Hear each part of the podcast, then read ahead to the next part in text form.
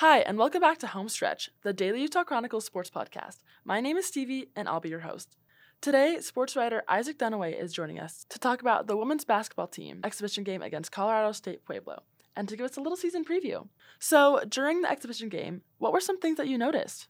Um, yeah, well, I think, I think obviously you need to take everything with a bit of a grain of salt in in exhibition games. It's just more of like a warm up really than anything for the season. Um, but yeah, I mean the team looked good. Um, the three point shooting in particular um, looked really good, both in their first game against uh, CSU Pueblo and the second one against Northwest Nazarene. Um, in the first half, in the second game, they shot sixty percent from three, which is wild. Um, and yeah, three point shooting is really important for how the Utes run their offense. They love to um, just fly up and down the court, shoot a lot of threes, make a lot of threes. Um, so seeing seeing the shots go down at such a high rate was encouraging for sure. And I know right now that the women's basketball team is ranked fifth in the nation. Did this exhibition game give you any clues as to how the women's basketball season will go? Um, I don't think there's much from the games to really sway you either direction. Um, they just went out there and, and did what they were supposed to do, really.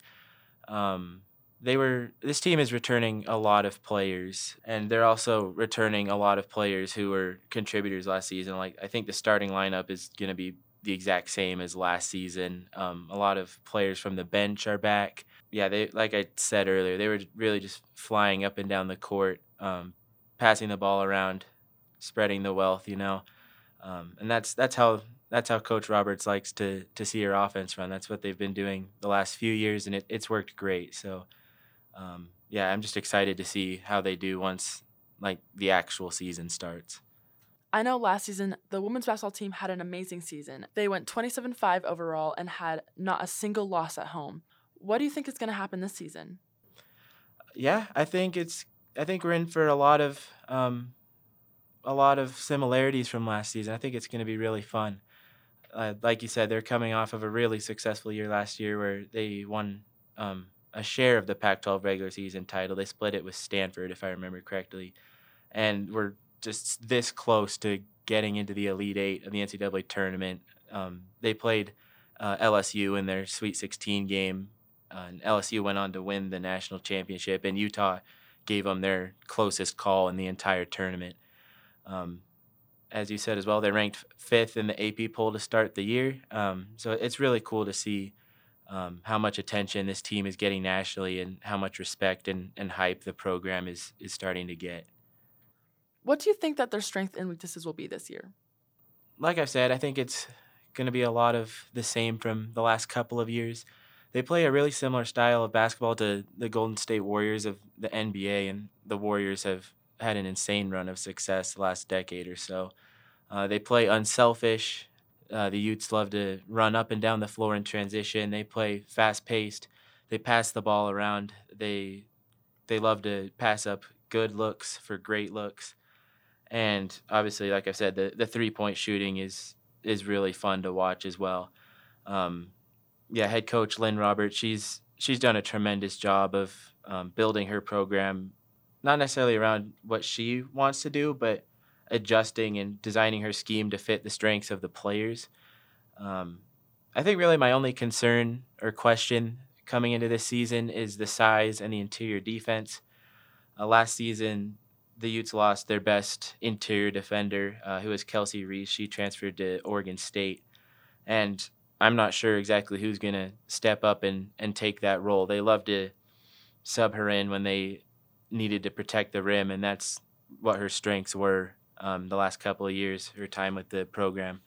And yeah, we'll just have to see what Coach Roberts does to adjust to her absence, who steps into that role. But uh, other than that, I this team's going to be really, really good. I know you mentioned that the team lost Kelsey Reese. This year, who do you think key players will be? Yeah, uh, like I said, they the starting lineup should be pretty much identical to last year. The star player, well, one of the star players is Alissa Pili. She was she broke out last year with the team. It was her it was her first year with the team after transferring from USC. Uh, she led the Utes in scoring last year, and I imagine will do so again. She's the go-to player a lot of the time. Uh, she's she's insane. She her she can score from anywhere on the court. She's dominant inside. Her three-point shooting is really really impressive as well. So yeah, I'm also there's also a feature coming out soon in our in the Chronicles upcoming print edition. I interviewed Pili yesterday and she she was great. I'm really excited to put that together and, and put it out in the print edition. So make sure to check that out when it the print edition comes out. I believe on November 20th, somewhere around there. Um, but yeah, getting into the rest of the team, uh, Gianna Kneepkens is another uh, really really good player. She's kind of more of an outside scorer uh, compared to Pili. I mean, she's Kneepkens plays guard, Pili plays forward. They play off each other super super well. Kneepkens is probably the best three point shooter on the team. She's one of the best both in the conference and the, the country as a whole. Um, she rises up to the occasion, like when things are getting tough, when the Utes just need someone to take the ball and go get a bucket. Kneepkens does that really, really well. Um, yeah, the rest of the starting lineup, uh, I believe, will be Isabel Palmer, Jenna Johnson, and Kennedy McQueen, who were all starters last year. They're all really important pieces to this team. Um, the bench should be pretty similar to last year as well. There are a few players that left from last year and some new players coming in. So um, the bench it, it might be a little different. We'll have to see, but yeah, I'm expecting a lot of the same from last year. How do you think that this season will differ from last season? Yeah, I think there's going to be a lot of continuity from last year into this year. Uh, the starting lineup is probably going to be the same. There's a lot of players back. One one new player I'm really looking forward to seeing is freshman forward Reese Ross.